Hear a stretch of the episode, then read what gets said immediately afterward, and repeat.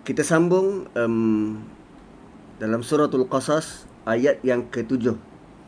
Pada sin semalam, sin yang semalam, um, setelah um, sin itu dipadam, sin yang baru ini dimulakan dengan um, apa nama uh, latar belakang adanya ayam, mungkin kambing, kemudian rumput yang menghijau, kemudian semakin apa nama uh, semakin jelas rumah yang tadi nampak dari kejauhan, dan sekarang kamera zoom in masuk ke dalam rumah. Lalu terpampanglah seorang bayi lelaki, bayi lelaki yang baru lahir dan sedang menangis. Yang baru lahir dan sedang menangis, dan ibunya sedang panik. Ibunya sedang panik. Uh, keadaan ibunya, kita langsung tak ada latar belakang, sebab begitulah ceritanya. Kan? Kadang uh, ketika kita melihat filem, apa pun cerita, tak perlu director tu menerangkan latar belakang pelakon tu. As the scene Uh, apa nama uh, berlangsung, kita secara natural akan memahami kenapa dia jadi begitu. Ha. So kelihatan seorang ibu yang sedang panik, dan Allah wahyukan kepada ibu ni. Wa awhaina ila ummi Musa, kami wahyukan kepada ibu ini, Ummi Musa, An-Ardi'i. Baby tu baru lahir, dan director sedang memperkenalkan kepada kita nama baby itu adalah Musa. Nama baby itu adalah Musa. Ummi Musa An-Ardi'i, untuk menyusukannya. Dan kita tak dapat nak gambarkan betapa paniknya si ibu, sehingga perbuatan natural, perbuatan yang biasa dilakukan ibu ketika anak menangis adalah menyusukan. Apa yang mem, apa nama apa sebenarnya keadaan yang begitu menekan ibu ibu Musa ni, sehingga dilupa nak menyusukan anak dia. Ha, itu yang menjadi tanda tanya kepada orang yang sedang menonton filem ni. Kenapa dia begitu panik? Sedangkan secara natural, secara semula jadi ni, ibu akan tahu apa yang perlu dibuat terhadap baby yang menangis. Tapi baby ni sedang menangis, si ibu sedang panik, dan dia perlu diingatkan, susukan anakmu. An-Ardi'i, susukan dia, atau susukanlah dia. Lalu sedang dia menyusukan, dan baby itu semakin tenteram. Bila kenyang, dan baby itu tidur. Kan?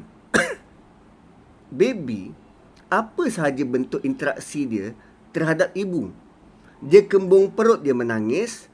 Dia lapar, dia menangis. Dia haus, dia menangis. Dia sejuk, dia menangis. Dia sakit, dia menangis. Dia tak selesa, dia menangis. Dia ngantuk, dia menangis.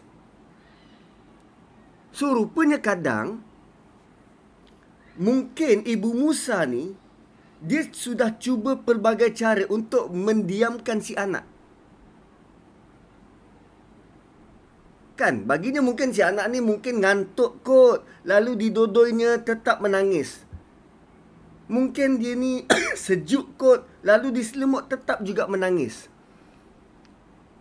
Sampailah didatangkan ilham, didatangkan wahyu, didatangkan panduan, susukan dia. Lalu ibu Musa menyusukan si anak.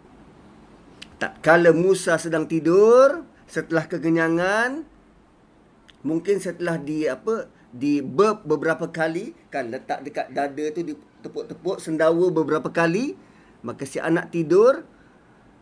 Lalu director Allah Subhanahu Wa Ta'ala reveal kenapa dia panik tadi. Apa kata Allah? Fa idha khifti alaih. Kalau kamu masih takut. Kalau kamu masih takut kerana dia. Ha, fa idha khifti alaih. Jika kamu takut sesuatu bakal berlaku ke atas baby ini. Oh, rupanya dia panik kerana dia tidak menyangka baby yang lahir itu lelaki. Dulu mana ada C T scan. Waktu mengandung tak tahu anak tu lelaki ke perempuan. Lalu bila mengandung, bila lahir, dia tengok lelaki. Ah, apa aku nak buat? Ini adalah tahun baby dibunuh. Siapa yang bunuh baby? Tu ayat tujuh. Ayat sebelum. Didatangkan mimpi kepada Firaun, ada seorang lelaki yang akan menghancurkan kerajaannya. Lalu Firaun bertungkus lumus untuk menjejaki lelaki ini sebelum dia lahir. Lalu dititahkan, bunuh saja semua baby yang lahir pada tahun ini. Lalu setiap tahun berlaku pembunuhan bayi-bayi lelaki. Surah Qasas. Tak apa, saya rakam dan nanti saya akan upload dalam Spotify. Pembunuhan setiap tahun baby lelaki. Namun lama kelamaan, orang-orang Firaun melihat benda ni tak praktikal. Kalau bunuh setiap tahun, kita bakal kepupusan tenaga kerja yang percuma. Sebab hamba abdi yang paling ideal adalah Bani Israel. Kita akan kepupusan tenaga kerja yang percuma. Lalu ditukar peraturan berselang-seli. Tahun ini bunuh, tahun depan biarkan. Kemudian tahun lagi satu bunuh. Bertepatan Nabi Musa lahir sewaktu tahun baby perlu dibunuh, bayi lelaki. Ibunya ketakutan. Keluar si anak menangis. Dan dia yang begitu panik, tak tahu nak buat apa, sehingga Allah mewahyukan. Bayangkan paniknya si ibu. Allah out of his way mewahyukan kepada ibu Musa, susukan dia. Ini bukan sembarangan, tuan-puan. Ibu jarang panik. Sementara ibu Musa sudah ada anak sebelumnya. Nanti kita akan lihat bagaimana kakak Musa berperanan. Dia sudah ada pengalaman, ada anak sebelumnya. Tapi kerana ada sesuatu yang mengancam baby ini, ketakutan itulah yang menguasai dia, sehingga dia blank. Fa idza khifti alaih, kalau kau takut sesuatu berlaku, sesuatu yang bahaya berlaku kepada dia, fa alqihi fil yam, campakkan dia ke dalam sungai. Campakkan dia ke laut. Al-yam, air yang banyak. Sungai. Kalau kita tengok sungai Nil tu, bentuknya dah macam laut dah. Campakkan dia ke sungai. Wala Takhafi, Wala Tahzani. Jangan engkau takut. Dan jangan engkau berduka. Jangan bimbang. Dan jangan berduka cita. Ini arahan apa, tuan-puan? Kalau masih takut, campakkan ke laut. Atau kalau masih takut, campakkan ke sungai. Kenapa arahannya bukan dalam bentuk kalau kamu takut, letakkan bawah meja. Kalau kamu takut, bungkuskan dia dan sorokkan dia ke dalam hutan. Arahannya tu sendiri sudah menjadikan si ibu bertambah takut, bertambah khawatir. Kalau takut, letak kat rumah jiran. Kenapa pilihannya campak ke sungai? Namun begitulah arahan dari Allah. Dan orang beriman meyakini perintah Allah. Dan Allah memberi jaminan. Wala takhafi, jangan bimbang. Wala tahzani, jangan sedih. Bimbang apa? Jangan bimbang dia selamat tak selamat. Jangan bimbang. Wala Tahzani, jangan sedih. Alah, anak aku kecil lagi. Siapa nak jaga dia ni nanti? Jangan sedih. Dia nak berpisah dengan aku. Jangan sedih. Sebab perasaan ibu berpisah dengan anak kecil, dia bukan sekadar bimbang. Dia bukan sekadar khawatir. Tapi dia sedih. Si anak belum pandai apa-apa. Jaminan seterusnya, Inna radduhu ilaik, kami pasti akan kembalikan dia kepadamu. Kami pasti akan kembalikan dia kepadamu. Itu janji Allah. Waja'iluhu minal mursalin, dan kami akan utus utusan untuk menghantar dia. Kalau kita baca translate, kami melantik dia menjadi seorang Rasul. Tak, what's the point? Bagi tahu pada ibu Nabi Musa. Ini translation, apa nama, uh, cubaan translation oleh, uh, apa nama, penafsir. Namun, apa gunanya kalau waktu itu Allah bagi tahu anak ini bakal jadi Rasul? Tak. Tak ada impact, tak ada efek. Tetapi jaminan Allah, kami akan kembalikan dia dan kami akan pastikan dia dihantar. Waja'iluhu minal mursalin. Kami akan pastikan dia dihantar. So, itu jaminan dari Allah. Wahyu, ilham yang diberikan kepada ibu Musa. Sedari awal, Allah yang memberikan nama Musa. Allah yang memberikan nama Musa. Kemudian Faltaqatahu alu firaun. Setelah dicampak, ibu tu tak tahu cara macam mana dia campak, masukkan ke dalam bakul. Dan kalau ikut sumber uh, apa nama Taurat, uh, Old Testament, bakul itu berlubang-lubang, bakul sayur. Bukan pun bakul, raga. Diletakkan baby Musa di dalam tu, lalu diairi. Diairi ke dalam sungai. Dan sungainya apa nama arus membawa Musa sampai ke satu tempat.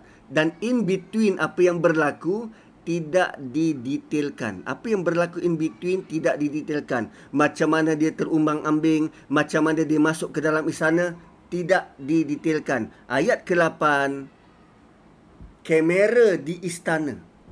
Kamera di taman larangan istana sedang standby, menunggu baby Musa masuk. Kamera di rumah dipadamkan, kita pergi ke kamera di istana. Faltaqatahu, maka baby tersebut dikutip. Maka baby tersebut dikutip. Siapa yang kutip? Adu Firaun. Orang-orang Firaun. Orang-orang Firaun. Orang Firaun di sini boleh jadi pekerja istana. Boleh jadi dayang-dayang. Boleh jadi pembesar-pembesar. Boleh jadi para tentera. Boleh jadi general-general Firaun. Yang penting ada orang Firaun kutip baby tersebut dan dia kenal ini baby Bani Israel.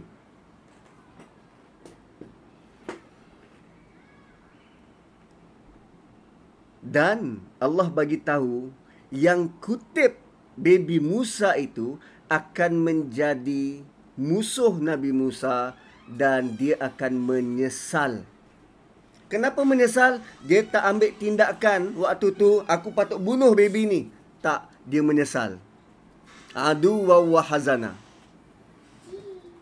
Dia menjadi musuh dan menyebabkan duka cita bagi mereka. Dia menyesal. Dia berbolak-balik nak bunuh ke tak, nak bunuh ke tak, nak bunuh eh baby.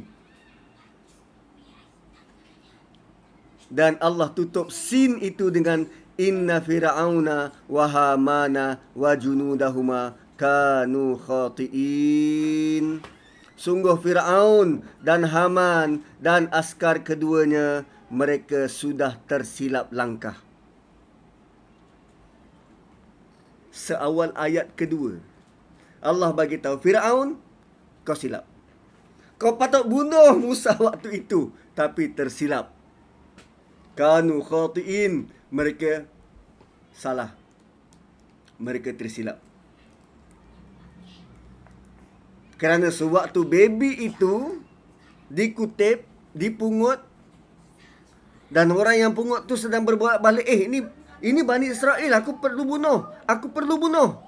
Tiba-tiba permaisuri keluar dan dia tengok, eh kau buat apa tu? Dia jadi serba salah.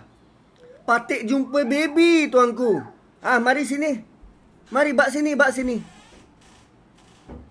Dapat ke tangan tuanku permaisuri? Dapat ke tangan tuanku permaisuri. Orang tadi tu serba salah dan dia akhirnya menyesal. Kenapa aku tak bunuh? Firaun arahkan aku bunuh. Kenapa aku tak bunuh? Satu Allah kata kanu khati'in di hujung ayat ke lapan. Mereka silap. Ada peluang mereka tak tak execute, tak jalankan. So, permaisuri nampak baby, dia sudah gembira bukan kepalang.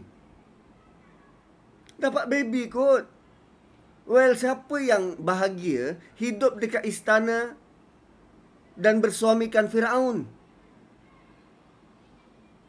Kan, puan-puan suka ke bersuamikan seorang pembunuh manusia? Malah menitahkan bunuh baby. Seawal lahir, baby lelaki. Wanita ini, permaisuri ini, suami dia Firaun. Walau dikelilingi, dikelilingi dengan kemewahan, tapi hati kecilnya tidak pun bahagia. Maka bila dia dapat baby, tak kiralah ada baby jenis apa, tetapi dia rasa, wah, ini menggembirakan aku. Lantas ayat ke sembilan, permaisuri ini dia bergegas bertemu dengan suami dia.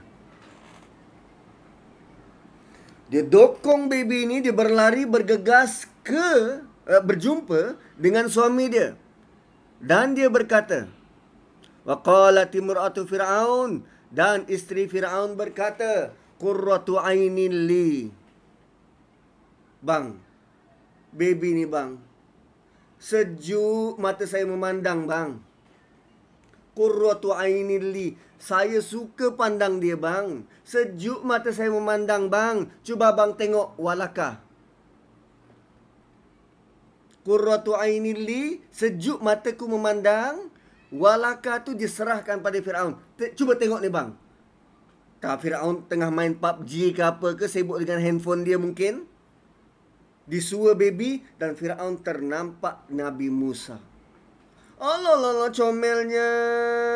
Dalam surah Taha Allah sebut, kami curahkan kasih sayang kepadamu sehingga Firaun jatuh cinta. Sedang Firaun tengok baby Musa, terpikat, jatuh cinta. Waktu itu isteri dia bercakap. Waktu itu isteri dia buat permintaan. So, Allah sedang bagi tahu tips berharga kepada isteri-isteri. Kalau nak sesuatu dari suami, entah saya pun tak tahu, Allah tak sebut nama dia Asiyah ke apa ke, tak bagi tahu. Kalau tuan-puan ada jumpa nama dekat situ, boleh bagi tahu saya. So, tips kepada isteri-isteri, kalau nak sesuatu dari suami, pastikan dia tengah happy. Pastikan dia tengah happy. Pun begitu, sedikit latar belakang yang saya nak sentuh adalah, tuan-puan, zaman Firaun, nilai wanita adalah barang dagangan. Wanita have no say dalam pentadbiran. wanita tak boleh masuk campur dalam urusan kerajaan. Wanita ni bahan dagangan, hanya untuk berseronok-seronok, bergembira. Wanita tak ada tempat. Bukan macam sekarang. Datangnya Islam meletakkan wanita pada tempat dia. Sebelum ni wanita tak boleh bekerja. Islam dalam surah Qasas ni memberi dalil, memberi panduan wanita boleh bekerja. Ada circumstances. Wanita diletakkan sama level dengan lelaki. Lelaki itu dijadikan pelindung khusus untuk wanita. So agama ini datang untuk menaikkan martabat wanita.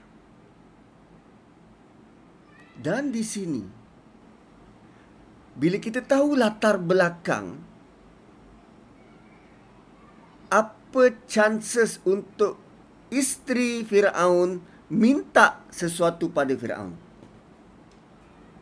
Dia bawa ni, mungkin waktu siang, Firaun tengah dalam apa pejabat dia, office dia. Waktu bekerja, dia bawa masuk baby, jumpa dengan Firaun. Sebab asalnya wanita tak boleh masuk campur dalam urusan kerajaan. Tapi wanita ini, isteri Firaun ini nekat untuk jumpa dengan Firaun. Tuan-puan tahu tak risiko dia tu berapa besar? Dia dengan baby dia boleh dibunuh bila-bila masa oleh Firaun. Firaun good mood kerana nampak Musa. Ada dalam surah Taha. Kerana Allah curahkan kasih sayang pada Musa. Kalau bukan kerana baby Musa, Firaun takkan. Sebab baby Bani Israel, baby Bani Israel kot. Yang bawa pula isteri. Firaun boleh je bangun, eh kau siapa? Keluar. Sini wanita tak boleh masuk. Ini office hour. Aku tak panggil pun kau. Kau pandai-pandai masuk ni kenapa? Risiko sangat besar. Dan bila wanita ini, isteri Firaun, bagi pada Firaun, dan Firaun merasa mesmerized, kagum dengan baby yang seorang ini. Melihat perubahan muka Firaun, senyum mungkin, atau apa saja perubahan dekat muka dia, barulah isteri dia ni berani bercakap, "La taqtuluh bang. Jangan bunuh dia bang." Permintaan jangan bunuh adalah permintaan yang cukup besar. Permintaan untuk exception. Permintaan untuk exception daripada dasar kerajaan yang sedang berjalan. Dia minta pengecualian daripada keputusan parlimen mungkin. Keputusan Firaun yang sedang berjalan. Dia minta pengecualian. La taqtulu, jangan bunuh dia. Sebab mereka berdua tahu ini baby Bani Israel.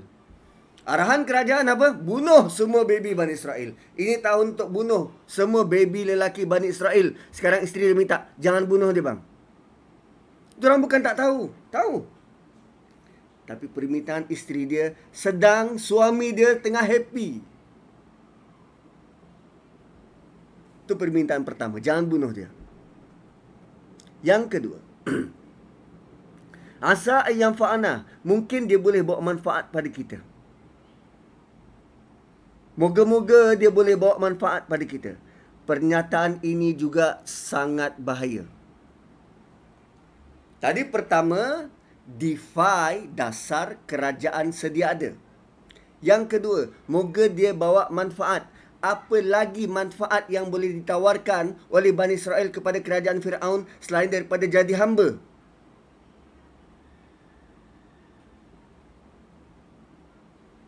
Apa manfaat? Dia jadi hamba? Namun yang kedua ini, isteri Firaun bagi dua option. Pertama, jangan bunuh. Yang kedua, mungkin dia boleh bertugas di istana ini, bawa manfaat. atau kita jadikan dia anak angkat. Au nattakhizahu walada, atau kita jadikan dia anak kita. By the way, saya tak ada anak dan suami saya Firaun, saya kemurungan. Ah, itu saya tambah. Au nattakhizahu walada, atau jadikan dia anak. Selama ini Firaun memandang rendah kepada Bani Israel, dan kali ini isteri dia minta Firaun ambil Bani Israel level hamba jadi anak, jadi orang istana. Untuk memudahkan daya imajinasi kita, bayangkan tuanku dia jumpa baby Bangladesh dan dia isytihar, ini anak nebeta. What? Banyak lagi baby orang Melayu, banyak lagi baby orang Cina, rakyat tempatan, dia pergi ambil orang luar. Bangladesh pula, ha. Bukan nak merendahkan Bangladesh, tapi basically begitulah situasinya. Yang selama ni Firaun dalam ucapan dia mungkin, dalam ungkapan dia mungkin, dalam mana-mana majlis mungkin merendah-rendahkan Bani Israel, tapi kali ini isteri dia minta, bang, kita ambil dia jadi anak, bang. Dan Firaun setuju. Allah tutup sin ini dengan wahum la yashurun, mereka tak sedar. Tadi Firaun tersilap, sekarang Firaun tidak sedar. Dia sedang akur, dia sedang setuju untuk menuju kehancuran kerajaan dia. Jeng jeng jeng. Saya suka portray scene ini macam sinetron negara Indonesia. Kan waktu keadaan-keadaan genting, kan dia zoom in muka orang tu, nampak muka dia pucat, isteri dia tengah pucat. Lepas tu muka orang tu, eh, muka isteri, kemudian muka Firaun semakin dalam. Firaun tengah sedih, eh, tengah tengah happy. Lalu dia, dia minta permintaan pertama, bang, jangan bunuh dia, bang. Lepas tu di di, di apa nama, ada ada muzik latar, muzik yang yang apa? Yang uh, uh, uh, mendebarkan. Uh, muzik macam filem Jaws tu kan, mendebarkan. Scene muka orang tu dan scene muka orang ni bertukar-tukar scene, satu muka ke satu muka. Oh, sinetron Indonesia ambil juga scene itu daripada sini. Sebab tu kita suka tengok cerita-cerita semacam itu. Cerita-cerita yang mendebarkan, cerita-cerita yang misteri, tak tahu apa yang berlaku. Dia minta ini, orang tu tak bagi jawapan lagi, tapi kita tengok mimek muka dia, entah-entah dia tolak ke, tak tahu macam mana ke. Ah, kita jumpa esok untuk scene seterusnya. Baru tiket wayang laku. Setiap satu ayat itu Allah bawa satu sin. Dan sin ini ditutup wahum la yash'urun, mereka langsung tak sedar ada perkara yang sedang berlaku di depan mata. Oh, dahsyat. Dahsyat. Asiyah ke permaisuri itu um, mungkin ya, sebab ada dalam surah Tahrim. Ada dalam surah Tahrim um, ayat yang kedua akhir. Allah ada sebut nama, uh, Allah tak sebut nama, Allah sebut, cuba kita tengok surah Tahrim. Surah Tahrim dua ayat terakhir. Mana Tahrim? Tahrim sebelum surah Mulk. Sebelum surah Mulk, surah Tahrim, dia hanya ada dua belas ayat. Ah, di sini pun Allah tak bagi tahu nama.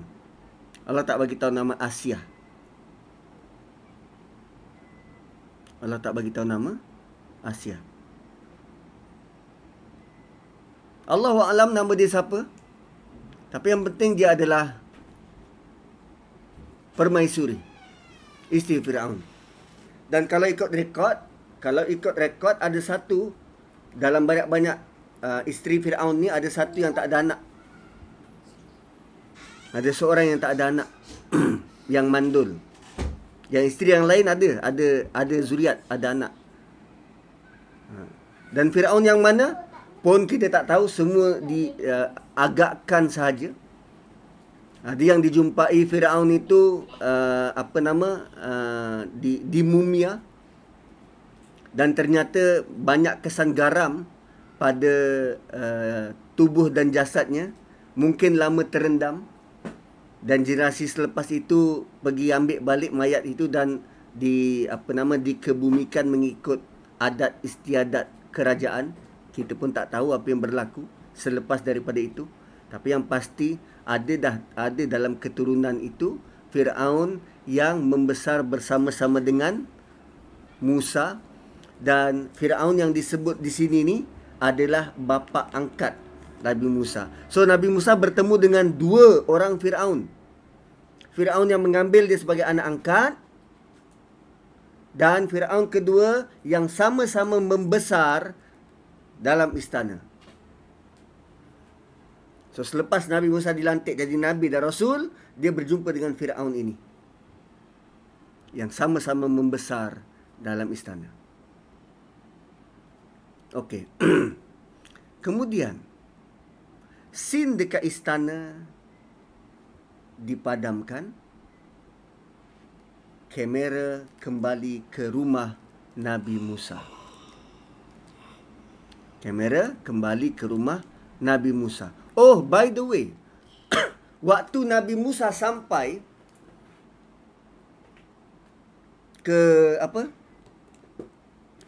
Ke istana, dalam bakul tu, adakah Nabi Musa didatangkan bersama dengan name tag? My name is Musa. Tak kan? Hmm. Tidak didatangkan bersama name tag.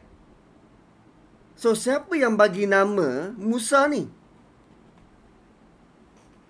Siapa yang nam- bagi nama Nabi Musa sebagai Musa? Bukan mak dia. Mak dia, bila dilahirkan, dia pergi diarahkan campak ke sungai. Belum sempat bagi apa-apa nama. So, yang bagi nama Musa adalah mak angkat dia. Mungkin Firaun sendiri yang bagi nama Musa. Lalu bila kita trace balik, apa maksud Musa?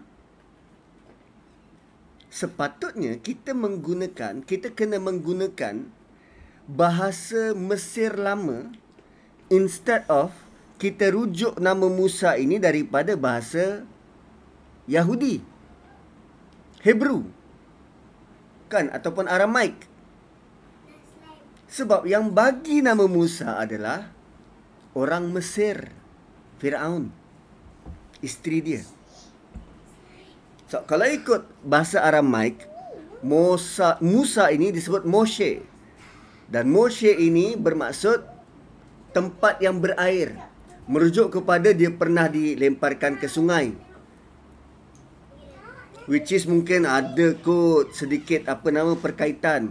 Tapi nama Musa bukan berdasarkan bahasa hamba, bahasa Bani Israel. Tak. Yang bagi nama Musa adalah Uh, Firaun, dan dia menggunakan bahasa Mesir kuno. So bila berlaku bila semacam itu, bahasa Mesir kuno ni dah pupus. Dah pupus. Dan ada beberapa pengkaji daripada Perancis yang revive balik bahasa ni sekitar tahun sembilan belas lapan belas macam tu. Dia mengkaji piramid, mengenal pasti bahasa yang mereka gunakan, dan dia revive balik. Lalu bila dia uh, bila mereka kaji nama Musa, sebutan Musa dalam bahasa Mesir kuno bermaksud baby. Musa dalam bahasa Mesir kuno bermaksud anak kecil atau baby. Anak kecil atau atau baby. Tuan-puan, cuba tengok perkataan ibu angkat Nabi Musa. Permintaan dia kepada Firaun. Dia kata, "Au natakhizahu waladan." Kita jadikan dia anak. Dan dia adalah jantung hatiku, anak kecil. Rupanya nama Musa ditranslate ke bahasa Arab ni, waladan, anak kecil. Betul admin, percaturan Allah itu paling indah. Jauh kita mencari, rupanya Quran sudah pun translate nama Musa adalah walada. Diberi sendiri oleh mak angkat dia. Hui, luar biasa, luar biasa. Okey, ayat sepuluh. Ayat sepuluh. Sin di rumah Nabi Musa. Tadi di istana, sekarang kamera dibawa semula ke rumah Nabi Musa. Wa asbaha fuadu ummi Musa fariqah. Hati ibu Nabi Musa kosong. Fariqah, kosong. Kosong. Inkadats latubidibihi. Inkadats latubidibihi. Dia nyaris-nyaris pergi keluar rumah, berteriak, minta tolong, tolong, tolong, anakku dalam sungai, tolong, tolong. Hampir-hampir dia buat begitu. Laula ar-Rabatona, kalau bukan kerana kami ikat, kukuhkan hati dia, ala qalbiha, kalau bukan kami simpulkan ikatan kukuh di atas hati dia, litakuna minal mukminin, supaya dia tetap percaya pada janji Allah, anak itu akan dikembalikan. Istilah kita sekarang, meroyan. Allah sedang describe pada kita keadaan meroyan tu bagaimana. Hati dia kosong. Tuan-puan, cuba imbau, throwback kejadian-kejadian meroyan selepas bersalin.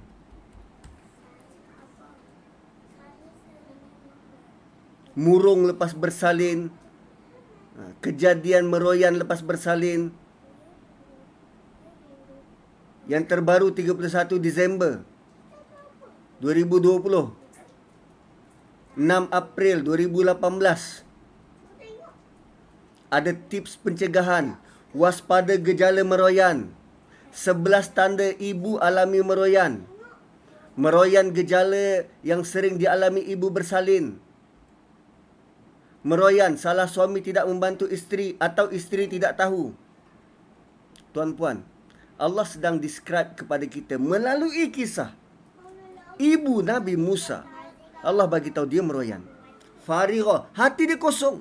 Hampir-hampir dia nak berlari berlari keluar rumah, minta tolong jiran-jiran, ambil anak aku, ambil anak aku. Dan rupanya Allah bagi tahu meroyan is real. Hati wanita itu kosong. Terutamanya selepas bersalin. Dia tak boleh nak buat apa-apa. Mengaji tak boleh. Sembahyang tak boleh. Dia dalam keadaan sangat fragile. Dan hanya Allah yang boleh bantu untuk kukuhkan hati dia. Allah kata, laula ar-Rabatona. Allah ambil kredit. Laula ar-Rabatona ala qalbiha. Kalau bukan kami yang ikat, kuatkan hati dia. Litakuna minal mukminin, untuk dia tetap kekal beriman. So tuan-puan, bapa-bapa terutamanya, tolong jangan jangan buat perangai waktu isteri lepas bersalin. Tolong jaga sewaktu isteri dalam pantang. Hati dia waktu itu sangat fragile. Mohon Allah untuk ikat kuat-kuat hati isteri. Kukuhkan hati dia. Dalam solat minta.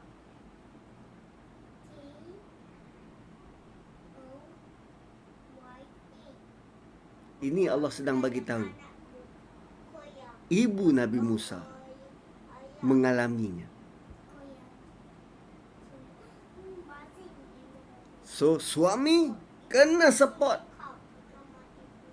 Ini mentang-mentang dia cuti satu minggu, dia hantar bini dia berpantang kat rumah mertua. Ah, senang-senang kau. Wow. Sentiasa bersama. Jaga makan pakai. Dan Allah bagi tahu benda ni real. Dan dia makan masa. Betul admin, makan masa untuk pulih. Postnatal depression. So, wa asbaha fuadu ummi Musa. Punca dia apa? Hati dia kosong. Fariqah, hati dia kosong. So, orang-orang yang baru lepas bersalin ni, tolong jangan biarkan dia sendiri-sendiri. Hati kosong, tak berteman, sorang-sorang. Patutnya ada member dekat keliling yang tolong. Dan itulah, apa nama? Kerana itulah wanita ni Allah bagi satu satu keistimewaan dan melayakkan dia uh, apa nama uh, diletakkan pada ruang tubuh badan dia. Ada satu alat yang namanya rohama, rahim. Wanita satu-satunya manusia yang dia dilukakan, dia luka berdarah dan dia tak ambil M C untuk jaga anak selepas tu. Hmm. Kita kalau buat operasi pankreas, operasi kaki, paling kurang kita ambil cuti satu bulan, dua bulan sampai pulih. Tak pergi kerja, duduk saja, tak buat kerja rumah. Tapi isteri lepas bersalin, dia sudah memulakan kerja menjaga sekujur tubuh manusia yang kecil. Ada isteri ambil M C. Bang, saya cuti sebulan lah bang. Abang urus lah. Makan pakai dia. Ui, punya hebat wanita ni. Hebat gila. Hebat gila. Oh, belum lagi puan. Ayat ini masih belum mendatangkan sesuatu. Ada satu ayat yang, ui, itu kalau dikupas tu. Sebab bila Allah cerita tentang keibu bapaan, tentang ibu, tentang bapa, Allah pergi detail. Allah pergi detail. Ini tentang meroyan. Ini cerita ibu Nabi Musa, tapi diselitkan tentang hal ehwal meroyan tu. Fariqah. Inkadats latubidibihi. Kalau bukan, dia hampir-hampir saja terlepas cakap, bakal apa nama uh, uh, jeopardize, memperjudikan nasib anak dia kalau bukan kerana campur tangan daripada Allah. So rupanya para suami, isteri kita boleh stabil, tidak meroyan, tidak berkelakuan pelik. Anak kita selamat sejahtera, tidak digigit, tidak disembelih, kerana Allah campur tangan untuk menjaga hati isteri kita. So kalau kita ada tujuh anak, kita ada lima anak dan kita baru sedar perkara ni, tolong sujud bersyukur pada Allah. Allah sudah bantu sangat banyak, terutamanya bantu memperkukuhkan hati isteri kita sehingga anak kita boleh membesar dengan jayanya. Itu nikmat besar tuan-puan. Itu nikmat besar. Allah bagi tahu, Allah campur tangan. Allah insist untuk selamatkan keluarga kita. Ui, dahsyat. Hati kosong, siapa lagi boleh masuk bila hati kosong? Syaitan. Syaitan boleh masuk. Tapi dalam story ni Allah tak bagi tahu adanya syaitan ke apa, tak ada. Allah campur tangan. Laula ar-Rabatona, kalau bukan kami yang bertindak. Oi, dahsyat. Dahsyat. Kemudian setelah dia bertenang, oh tadi ayat sepuluh konon-konon macam habis, rupanya belum. Ada lagi sembilan minit. Setelah dia bertenang, maka dia panggil anak perempuan dia, Waqalat li ukhtihi, dan dia panggil, dia berkata kepada kakak Nabi Musa. Ukhtihi ni kakak Nabi Musa. Tak tahu siapa nama dia. Ada yang kata Miriam. Ada yang kata Miriam. Sama dengan ibu Nabi Musa. Tapi dua insan berbeza, nama je hampir sama. Lalu mak ibu uh, mak Nabi Musa ni panggil anak dia, Qusy, pergi, follow your brother, follow him. Ni follow him. Kita pula translate, pergilah cari kabar beritanya. Panjang sangat arahan daripada ibu dia, satu perkataan, Qusy, follow him, step by step, follow him, ikut, satu arahan. Seorang ibu suruh anak perempuan pergi ikut adik dia. Satu arahan, Qusy. Kakak Nabi Musa umur mungkin sekitar dua belas tahun. Paling tinggi lima belas tahun. Tapi basically dia budak. Dan sekarang ibu dia bagi satu arahan, ikut adikmu. Tuan-puan ada tak baca sesuatu selepas daripada itu? Respon daripada anak perempuan dia ni, nantilah ma, orang tengah sibuk lah ni. Tak. Apa yang anak perempuan dia buat? Fabasrat bih an junub. Dia mengekori Nabi Musa, adik dia tu, dengan ekor mata dia. Dilihat dari jauh, diikut dengan ekor mata. Seolah-olah dia, dia sambil-sambil main, dia tengok. Bukannya dia pergi tengok mana bakul tu pergi.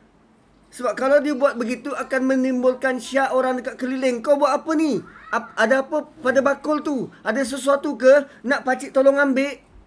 Nyawa, nyawa adik dia dalam bahaya.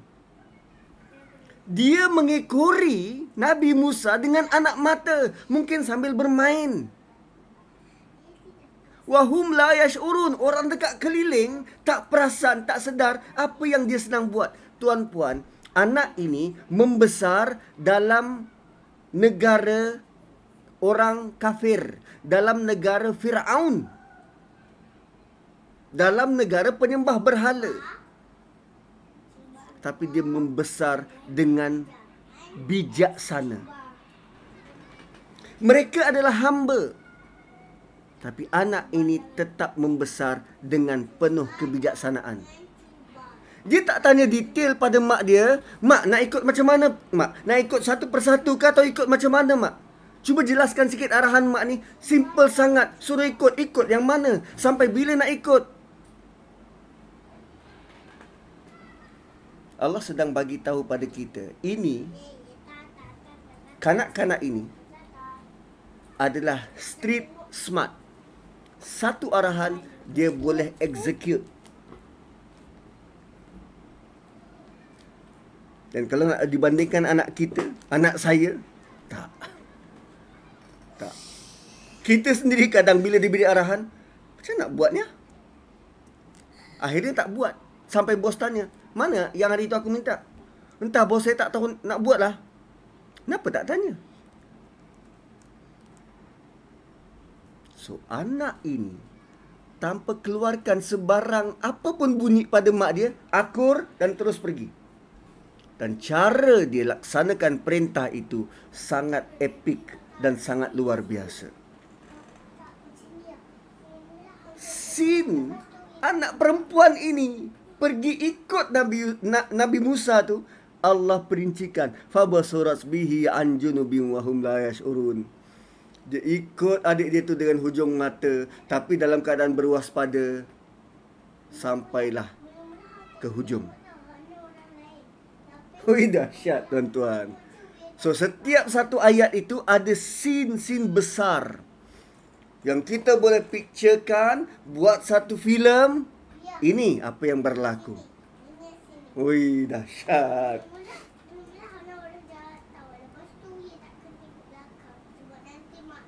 So saya harap sedikit uh, apa nama cerita ini uh, dapat uh, apa nama me, me, membangkitkan rasa seronoknya kita bila kita baca Quran.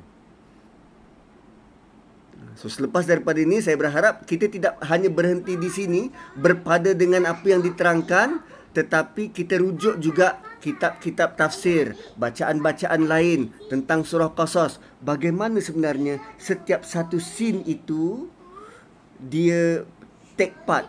Satu scene, uh, kejap dekat rumah, kejap dekat istana, kejap dekat rumah, kejap dekat istana. Kenapa berubah-ubah scene tersebut? Supaya penonton tak boring. Satu, kalau kita tengok dalam filem, dalam filem-filem blockbuster, dia ada beberapa scene yang berjalan serentak. Kejap-kejap ada dengan ni. Ha, kalau tuan-puan perasan, cuba tengok Money Heist. Ha, sekejap dia mula dengan scene yang ini. Scene yang ini hampir hampir kepada conclusion, dia berhenti, dia tukar scene lain. Kemudian yang ini berjalan sedikit, dia tukar lagi scene ketiga. Ui, dahsyat. So setiap ayat tu bertukar-tukar scene. Dan kita sebenarnya sedang menikmati satu jalan cerita yang wow.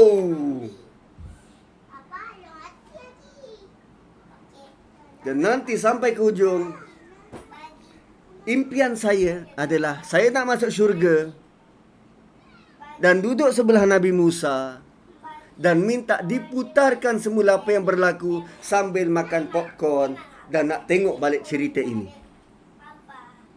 Nak tengok memek muka ibu Musa, nak tengok memek muka kakak dia, nak tengok memek muka Firaun. Wah, dahsyat. Dahsyat. Semoga kita semua bakal dikumpulkan bersama dalam syurga dan dapat menikmati tayangan ini. Dan saya rasa tak sabar untuk berdiri dan tepuk tangan.